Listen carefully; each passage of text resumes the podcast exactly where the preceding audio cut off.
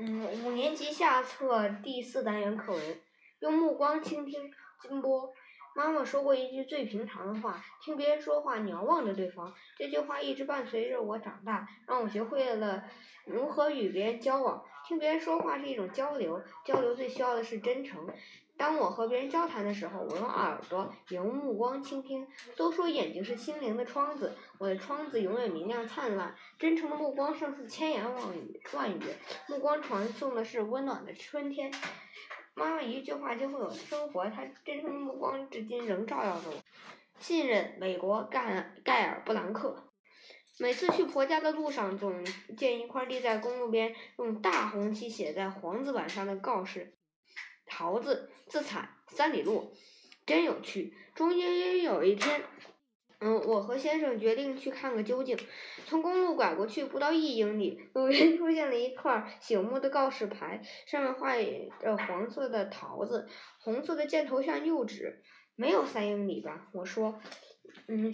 只见我们前面是一条泥石小路，汽车又往前行驶了一会儿，一个红色的箭头又把我们带向野草茂盛的小路。总之，每当拐个弯，眼看就要失去方向时，红箭头又出现了。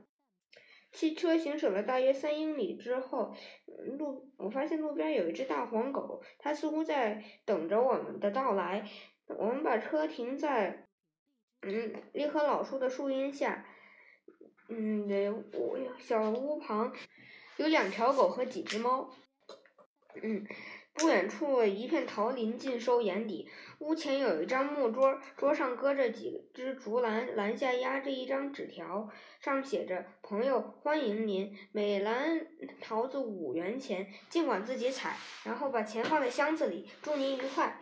怎样才能知道该从哪儿开始呢？我的先生自语道。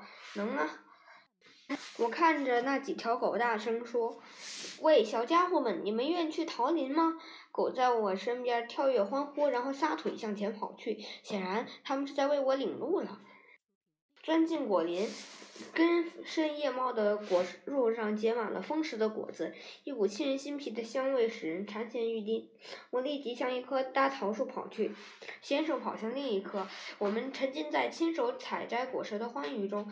不一会儿，2只大篮子装满了又香又甜的桃子，我俩提着沉甸甸的篮子跟着小狗往回走，把桃子小心翼翼地装进汽车。我掏出钱包，这才发现钱箱旁边躺着一只大花猫。你认为它会数钱吗？我对先生说。也许它会学会的，先生幽默地回答。与那几条热情好客的狗说过再见后，我们上了车。这时又有一辆车朝这儿驶来。你们住这儿吗？开车人问道。不过他们会带你去果园的，我们指着那些狗说。我们见那人读了桌上的榴莲，提起篮子，跟着蹦蹦跳跳的小狗朝果园走去。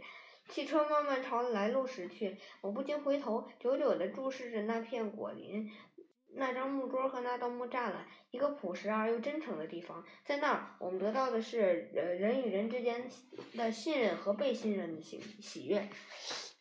新鞋姑娘，凛冽的寒风把繁华的大街吹得冷冷清清，而我却骑着自行车到处寻觅那个来自异乡的修鞋姑娘。就在昨天，当我脱下左脚的那只后跟开了站的皮鞋，要求她上一上的时候，我还有点怀疑他能否锥子扎透我的牛皮鞋底，他却坦然接过去，自信的对我说：不用上，钉几个钉子就行了。我不放心的提醒他说：结实点，花钱多点不在乎。他只是打量我一眼，也不管我同不同意，把3个钉子钉进去，接着一手拽着鞋底，一手扯着鞋帮，冲我使劲扯了扯，那意思是说：这下你该放心了吧。我正要掏兜付钱，他一边摆手说不忙，一边指着鞋面，操着浓重的外地口音说：这儿倒是要上一上，你看线都断了。说着刺啦刺啦的上起来。这是他干活的机会。我看了看这个不起眼的姑娘，她矮乎乎的身下，胖乎乎的脸蛋儿，残眉下一双圆圆的眼睛一眨也不眨的盯着手上的活。她那冻肿的手背映入着她经历的风霜艰辛。我决定，不管她要多少钱，绝不还价。姑娘把鞋上好递给我，要脱下另一只。我抬起脚正在看她这鞋坏也没坏，他说你的脚趾上脚线是烂断的，就是没坏，也穿不了几天。说着就把我的鞋脱下去上起来。突然间我的心里蒙上一片阴影，我连价钱都没问他向我多少钱怎么办。鞋上好了，我断定他会漫天要价的，谁知他只要6角钱。看来他不是我想象的那种人。我掏钱给他，可万万没想到钱包没带在身上，浑身的兜掏遍了，只找出3角钱。我窘极了，想起几年前因为买了布只差1分钱被售货员挖苦了一顿的情景，心里更是紧张。我知道只要他一嚷，来往行人就会把我包围起来。我不想难堪的无地自容，就尴尬的向姑娘讲明情况，要摘下手表做抵押。谁知姑娘嫣然一笑，说你不怕我跑了吗？不，我相信你。此时我只想尽快摆脱窘境，别的什么也不想了。我期待他答应我，他却笑了笑说：“我也相信你，这钱足够了。”不，这只有3角钱啊！我告诉他：“是的，不过你还给了我别的。”他歪着头，友好而又顽皮的看着我：“别的，我给了你什么？”我纳闷说：“诚实、信任呢？”他坦然的回答：“我真惭愧，是我诚实还是他诚实？是我信任他还是他信任我呢？”我向他保证第二天一定给他送钱来。他说：“这我相信。”不过为3角钱值得吗？再说我明天说不定到什么地方，你到哪儿找啊？是的，这样大的县城到哪儿找啊？然而我还在走遍长街，望穿深巷。修鞋姑娘，你在哪儿？九色鹿。从前有一头鹿，身上长着9种颜色的毛，头上生着雪白的角，时常到一条清洁幽静的河边去喝水吃草。这9色鹿性情温良，和一只能说会道的白鸟成了好朋友。一天，河中突然飘落下来一根木头，那木头时而浮在水面，时而沉到水中，上面似乎还附着一条黑色的东西。9色鹿感到十分惊奇，抬起头向树上的白鸟说：“朋友，你站得高，看得远，请看看那木头上还有什么东西。”白鸟望了一望，说：“有个不幸的人在木头上面。”9色鹿十分同情那位落水的人，急得团团打转。木头飘近了，落水者的呼救声也越来越近了。9色鹿和白鸟见那人抬起头朝天喊叫，有灵有验的天神、龙神、山神、树神啊，请赶快大发慈悲，搭救我这个苦命的人吧，要不然就活不成了。悲哀的呼号没打动天神、龙神、山神、树神的心。河水流得更急，波涛翻得更凶，好几次要把那人从木头上冲下来。那人死命抓住木头不放，来到了白鸟和9色鹿前面的河心。那人声嘶力竭向他们哀求道：“亲爱的9色鹿和白鸟大哥，你们是爱父母爱儿女的，人说一情，且发慈悲，这些毛衣就上爱买吧，要不然父母儿女就要痛断肝肠了。”仁慈的9色鹿和白鸟听得心中十分不忍，于是9色鹿双脚一纵跳到河心，白鸟两翼一张飞到木头上面。9色鹿死进河心涌的洪水展开搏斗，好久才接近木头，叫到落水者骑在自己背上，抓住自己的双脚，由白鸟带路，拼命向岸上游。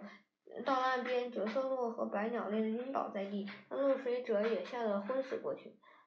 过了半天，9色鹿先醒过来，看见落水者和白鸟还在昏迷之中，尽管自己四肢无力，还是勉强打起精神，上山衔了一株灵芝草回来。他把灵芝草嚼成汁水，慢慢喂进落水者和白鸟的嘴里，他们才舒气，睁开眼，清醒过来了。白鸟飞上树去，衔了为他儿女储备的一些果子下来，给那落水者吃。那落水者激动的流下眼泪，挣扎要向9色鹿和白鸟道谢。这对仁慈的鸟兽怕他劳累过度，劝他先吃果子。他吃了果子，又行礼拜道谢。9色鹿慈祥叫他吃灵芝草，说：“好事做到底，你吃了灵芝草，保你百病不生，而且长生不老。”那因祸得福，赶快一面吃灵芝草，一面对天盟誓愿，给鹿鸟永远当奴仆。一辈子伺候他们。9色鹿和白鸟听了，一起劝他好生回去，免得父母儿女担忧。那人要留在这里报恩，9色鹿和白鸟还是不肯同意，说来说去，说的9色鹿口干舌燥了，才对那人表示：“我冒险救你，不是为了报仇，更不是让你做奴仆。假如你要报恩，那最后不要对人说我在这里，因为人们开除皮脚，万一坏人知道，一定会来伤害我的。”那人一本正经的对九色鹿说：“你对我救命之恩，我怎么会忍心使你遭受杀身之祸呢？”那一面说，一面对白脸鸟笑脸相望，样子诚恳极了。白鸟心里很高兴，就拍着翅膀唱道：“禽兽讲仁爱，人当重信义。不及禽兽者，枉自披人皮。”让人听了连连点头，依依不舍的拜别道：“有机会我自然要感恩图报。”然后徒步回家。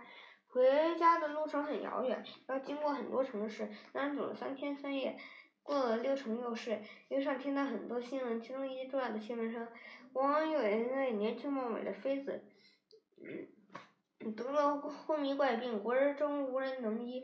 换一位喇嘛对，国王献计，除非找来九色鹿的皮做褥子，脚做汤膏，才能使妃子睡的褥子醒神，吃了汤膏却病，否则必死无疑。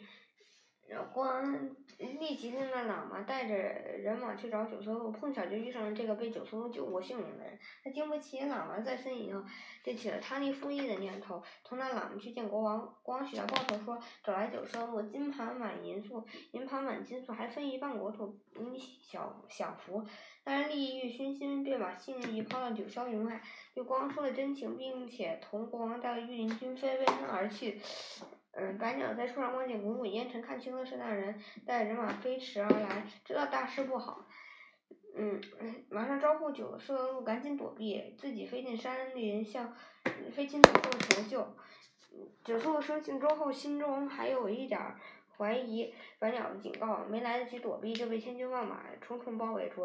九色鹿抬头看见了那个自己舍命相救的那个人，现在竟然带着人马来杀害自己，非常气愤。他挺身走到国王马前，唱起山歌，义正辞严地指责那个忘恩负义的人。九色鹿唱得山河变色，问得人马无言。那忘恩负义的人羞得满脸通红，喇嘛的伪善面目也被当众揭穿，国王也成了被告。